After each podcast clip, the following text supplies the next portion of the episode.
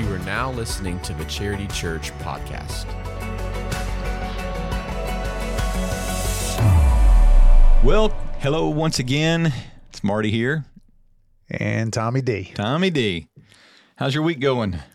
It's going well. Yeah, It's been a busy week. it has been. Yeah. It has been a bu- busy week. Um, we're right into the fall now. It's hard to believe. I think I forget every year how busy charity is during the fall. Yeah. But there's a lot going on. There is. We have a lot coming up very, very soon. And, you know, I, I love these cool, crisp mornings that are coming along. Tom, I know you were out early this morning as well, but I, uh, I ran 4.4 miles this morning. Uh, Now you're just bragging. as the sun was coming up, I was on my last mile, and I'm telling you, it was so cool out there. yeah, typically you and I are working out at the same time in the morning, Yeah. but I am definitely not running.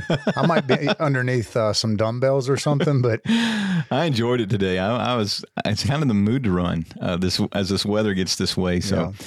yeah. we got a lot coming up, man. We've got um, fall festival right around the corner. That'll be here before you know it, end of October. But even before that, we have our volunteer appreciation night. That's man, that is going to be a blow your socks off kind of night. absolutely. Angie B's been working hard. And by the way, for anybody listening, this Sunday is the last Sunday to register for that. Yeah. So get registered for the uh, the what is it called? Volunteer Appreciation Night. So, but anyway, this is our post sermon podcast where we take a look at the past week's message, um, and just talk more about it and dive a little deeper into it. Maybe some off the cuff thoughts that we might have, or some that have been stirring around since then. So, I will say this last week, you put the pressure on yourself. how's that? when you said it's going to be the great, Oh, yeah. greatest message I've ever given. And I did tell you this uh, this past week, um, the Great Feast, the wedding banquet, was my favorite message of this series. Thank you. There's something about that. preaching through a parable. man parables are uh, they're so practical which is of course why jesus used that style of teaching but he was the great communicator the greatest ever. And uh, he just had a way of telling a story that had this broad not broad necessarily but probably more of a specific heavenly truth to it. What's that definition your daddy gave you? my daddy gave me it is an earthly story with a heavenly meaning. So good. easy to remember. That's right. easy to remember. And uh, and then that's exactly what it is you know good good communicators know how to use real life stories to communicate um, a heavenly truth Sure. or an illustrate something that they're trying to get across you know an a- analogy of some sort but jesus was the best at it and he had a way of, of saying these things and you know in this one if you look back earlier in uh, that we were in matthew chapter 22 um, but if you look at Matthew chapter 21, this was funny to me whenever I was studying for the passage or th- studying through the passage that uh, it was, let me find it here. Uh, it was at the, in verse 45 of chapter 21, when the chief priests and the Pharisees heard these parables, they perceived that he was talking or speaking about them. There's a level of arrogance there, don't you think? yeah, yeah. But I love that Matthew caught that. Yeah. and and wrote it for us to to look back on, and the Holy Spirit, of course, inspired him to do so.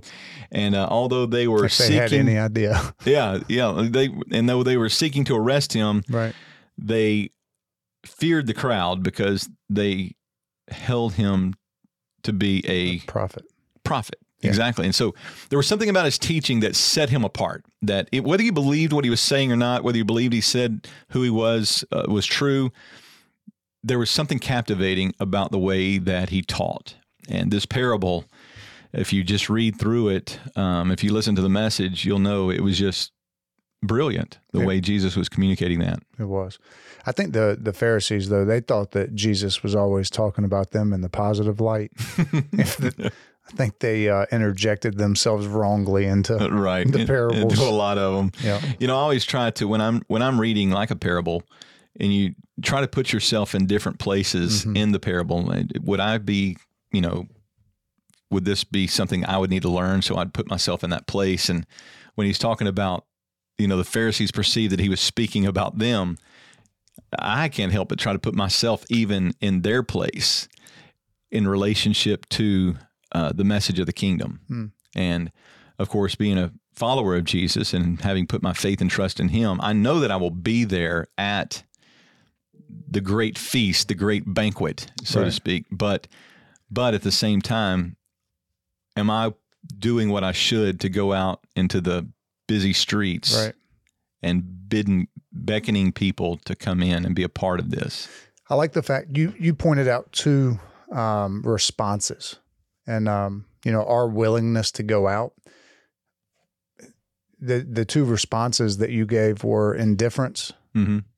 and then actual harm, which I'm grateful we live in a place where we don't really have to worry about harm. Yeah. But man, uh, indifference is is very prevalent. Yeah. And if we're going to stick with the alliteration, Tom, it was apathy and aggression. Man, you know, I'm just going based on my memory. It, you did good. All remember that. But yeah, the apathy and aggression, two, Yeah. two things that we, that are real.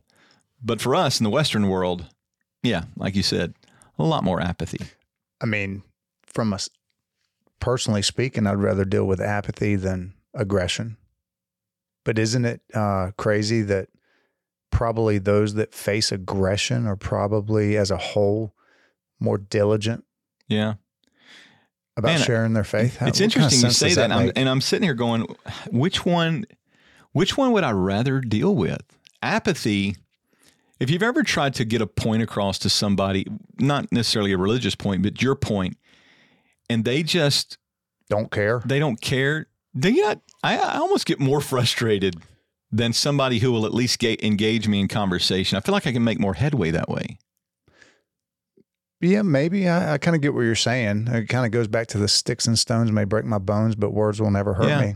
I mean, I don't want lie. anybody, you know, I don't want anybody burning me at the stake or anything like that with the aggression. But at least if if there's somebody on the other side of that that you're having a conversation with them, at least there's some level of interest in in in spirituality and religious things. Yeah, verbal uh, abuse. I'd I'd rather engage in that. Yeah. I don't want somebody, you know, hit me across the face. Yeah. But it, you know, if they have a verbal aggression, at least they're passionate about their side, Yeah. and we could go back. Maybe that's more what Yeah. I'm thinking about, more than the physical side of it. But apathy is so frustrating. Oh, it's frustrating. It is a frustrating thing. And being a pastor, you know, or being pastors, both of you and me, apathy is in in, in even in Christians' lives Mhm. are it is just there's so much frustration around it. Mhm. you Well, know. you and I had a conversation yesterday just about just different things, but about how we should be set apart. Mm-hmm. right than the rest of the world Yeah. and and culture and how just apathetic to culture so many people have become and myself included in a lot of areas but we've got to guard against that Yeah. Well, in, in in the passage where you know Jesus or the, the Father, the King, had sent out the messengers, and and the you know the Israelites in the in that particular part of the parables who he's talking about was they went away to their farms and they went away to their businesses, That's right. And they were just so um, they just couldn't care less We- about what it was. thank you by the way for saying that right they couldn't care less Right. that's, just a pet peeve of mine That's the correct way to I use know it that is. phrase. People are like, I could care less, and I'm like, really? You could? oh, so, squirrel. But yeah, but That's okay. But don't we run away to our sporting events? Yeah. You know, I, I went home. I was excited opening Sunday of football, which you know We're it was, it was painful. Yeah. But I was excited to get home and turn on football. Mhm. I could not help when I turned on the TV and saw those packed stadiums with all of those fans going crazy to think, man, what if churches all over America look like that today? hmm Yeah. And, you know, if, if the Cowboys were in town and I could get a ticket and I could go to a one o'clock game and, and could miss a Sunday morning, I would probably jump at the chance if I could. So I'm not picking on people that went to the game, but I did. I, I do. This is interesting because I keep track of, you know, stats of church attendance and all of mm-hmm. that. And I always put next to the next to the the church attendance, Panthers at home at one o'clock Yeah. just so I can see Does it the trend. it? does. Wow. It does to some degree. And, and again, I'm not you know, that's here nor there, but but it does. You know, people just get excited about that, and and I want there. I think we can have both. We can be excited about things that bring us joy and you know give life to us in that sense, but let's get the same level of excitement and enjoyment Absolutely. out of the things of God. That's right. And, you know, we kind of set this whole message up with the royal family and what's going on right now. I saw in the news this morning, they're expecting the line of the people that just want to go by and view the queen's body lying Mm-hmm. in state. If I heard this correctly, and I am open to being corrected if I didn't, the line, Tom, 10 miles long. 10 miles long. Just to see her body in state. Just to, and you don't even see her body. You see the crown just- on top of the casket, Oh, which it's wow. it's a beautiful sight as far as the way they have it set up. But I saw that this morning. I believe it was p- people that are lining up to go view, uh, you know, to go by and pay their respects. Uh, you know, I don't think that was the processional. And, I, and again, I could be wrong, but either way, if the processional line was ten miles long, there's just a lot of people that are enamored by by royalty. by royalty. I, I will say this: it was a perfect setup. Um, you know, our obsession with royalty because you're talking about a royal feast. But I did see a cool quote by the Queen. Um, when she was younger, she said, "Man, I just I would love it if Jesus were were to return during my lifetime." And the person said, "Why is that?" And she said, "Because I would love to take off my crown and lay it at His feet." oh wow. How cool is that? man. Yeah, say what you want, but there's some great great quotes by her. Oh, yeah. when, in regards to um, her religious belief system and Yeah. and being the head of the of the Church of England, really, basically as as the Queen there. Well, there there are a couple of things you pointed out in this message I thought was so powerful. You know, we were giving people a hard time for being apathetic or aggressive. hmm Um, but ultimately, you got to the point that was good news for you and me. Yeah, That was good news for non-Jews, Yeah. Gentiles, right. because what did the what did the master say? He finally said, "Hey, forget them; they're not worthy anyway. You go out into the busy streets." The old King James says, "Go out into the highways and hedges." Right. and bid them to come in uh, so that my house may be filled and and you know he's he's speaking in that of that heavenly banquet the the big heavenly marriage feast that's going to take place but even today i think we as christians have uh, have an obligation to the gospel to go out into our community into the places that we are doing business and we interact and pleading with people Mhm. to come into what we would call the church. You know, some would refer that to the house of the Lord, um, but just come in and and be exposed to, come and see, come and hear the gospel for yourself. And not just we're not just to extend the invitation to those that we think will respond well, Right. or the, to those who we think are deserving. I love how you pointed that out. It says to the good, The good and the and the bad. bad, the good and the bad, and we're going to be surprised. You know who's at that banquet one day. Mhm.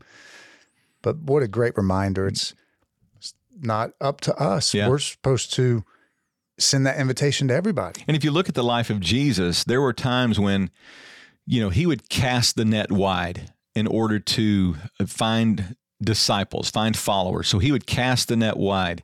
And, you know, the most unlikely responders to that, I mean, you think about Matthew, the tax collector. That was a surprise. Sinners didn't even want to be put in the same category as tax collectors. Right, Yeah. exactly. They were they were in a whole different level That's from them, you know. And so you've got him, you've got these stinky fishermen that he calls upon, and and uh, Was it Nathaniel that mocked that Yeah, what yeah. good can come from uh, Nazareth? Nazareth, yeah. like how dare you? Like these were some misfits Right. that he that followed him. But he was he was willing to to show us, I think, by calling these early disciples, he's casting wide, and that's what we even as a church and as followers of Jesus cast the net out there. Mhm. You just never know.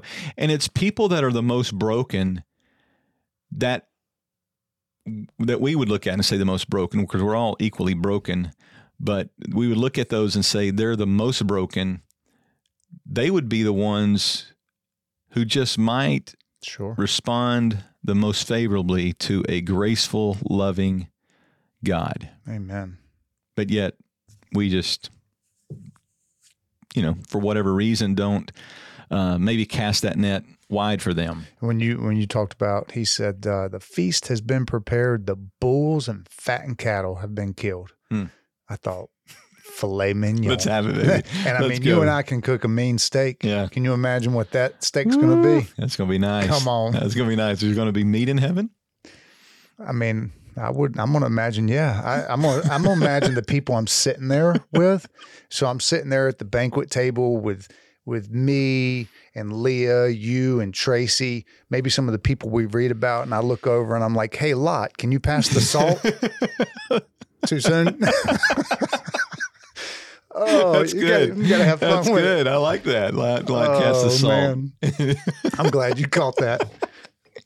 Oh, that could be one of those like grenade jokes. You know, you throw it and it takes a few seconds right. to catch it. So, uh, but that was good actually, Tom. I've never heard that before. My man. Um, but yeah, it, you know, that's going to be a great feast, and and you know, I didn't think about it, but there's going to be there's going to be steak in heaven, Amen, brother. and uh, so that's going to be good. That's going to be good.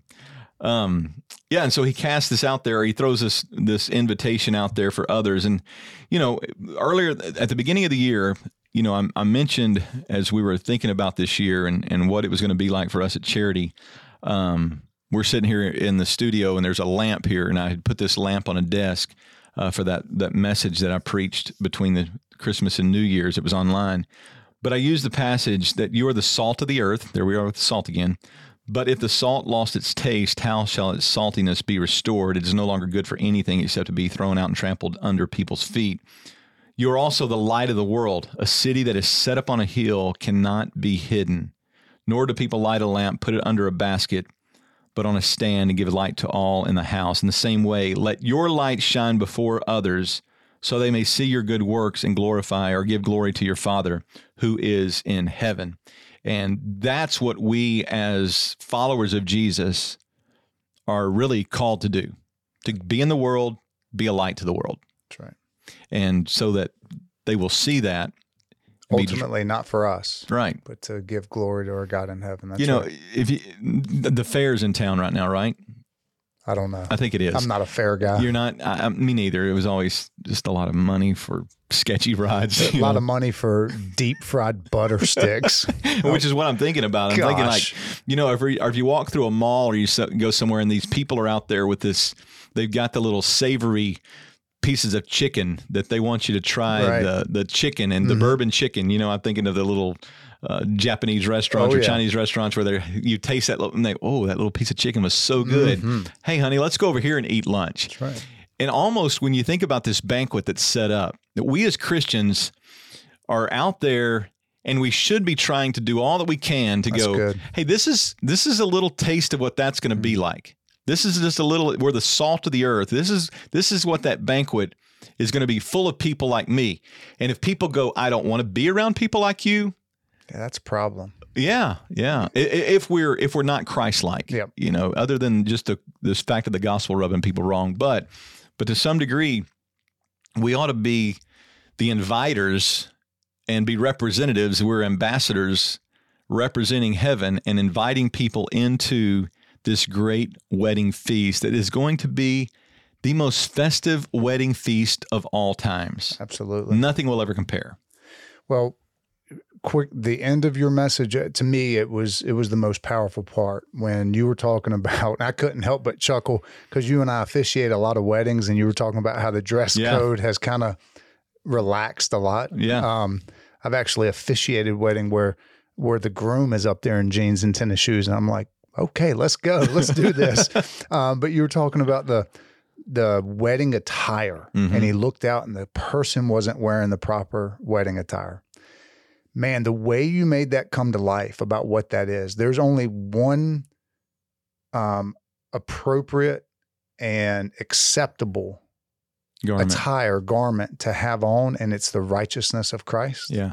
Even right now, goosebumps because sadly, there are going to be a lot of people showing up. Yeah. And they're, they're, look at how good I was Mm-hmm. suit. I mean, it might even look tailor made. Yeah.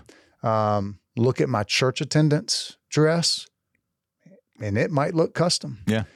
Look at my giving record, um, you know, suit, all those things. But you you you nailed it perfect. Are best is like filthy rags. Right. And there's Yeah. only one. Whatever So, we think is righteous, it's not good enough for that No. wedding. It is not. And it, there's nothing in Scripture. If you dig deep enough in all of Scripture, there's so many truths that are hidden there. You know, that, and that's that's what a parable is. It's Hmm. Right. that, and, and so even when you start looking at culture and you go, they provided the the proper attire for those who would even be attending the wedding, so Hmm. that they would be properly suited to be there. And when I saw that, I was like, "Oh, that is just so rich." When I, you know, it it puts a smile on my face because I think we we realize how broken we are and Yeah. how in and of ourselves we'd never be able to attend the the heavenly feast. But I thought, how cool would it be if if we were invited to a, a earthly rural wedding Yeah. or feast? Man, I don't have the right attire for Mm-mm. that. But we showed up and they said, Hey, Tommy, don't, Don't worry worry about, about that. Hey, look at this, what I've got. And they put that, the proper attire on me. That'd be pretty special. Oh yeah, But You- on a heavenly aspect, yeah. come on. You accept the invitation, oh, receive the gift, yeah. and we'll dress you. Man. We'll dress you out for the occasion. It's so good. Beautiful. So good. Yeah. Yeah, it's all in there uh, on purpose, on purpose. Well, anyway, that's a that's a wrap. The uh, so we got one more week. Uh, going to be talking about uh, loving the church, loving the things of God, and how our treasure follows that. And so uh, then I'm very excited about the next series we're going to be doing. Okay, so we've been doing one called I Love Charity or I Love My Church, um, but specifically I Love Charity. The next one, the next series, I Love My City. So And I can't wait. I've got some messages lined up for that that I think are going to be so beneficial and practical for us in the way that we go about living out our faith. And we're going to highlight some local Yeah. local things. Matter right? of fact, here in a few minutes, we're going to go out and, and uh, film our first uh, video to, to highlight one of our local cool. businesses. So, hey, thanks for listening. Will y'all do us a favor? And we would love it if you would like share this with other people. Um, our listenership is going up. We'd like to have more people listening. And uh, if you ever have anything you want us to say or talk about, feel free to shoot us an email, Marty Payton at charity.church or Tom Dolinger at charity.church. We'd love to hear from you. Hey, thanks for listening.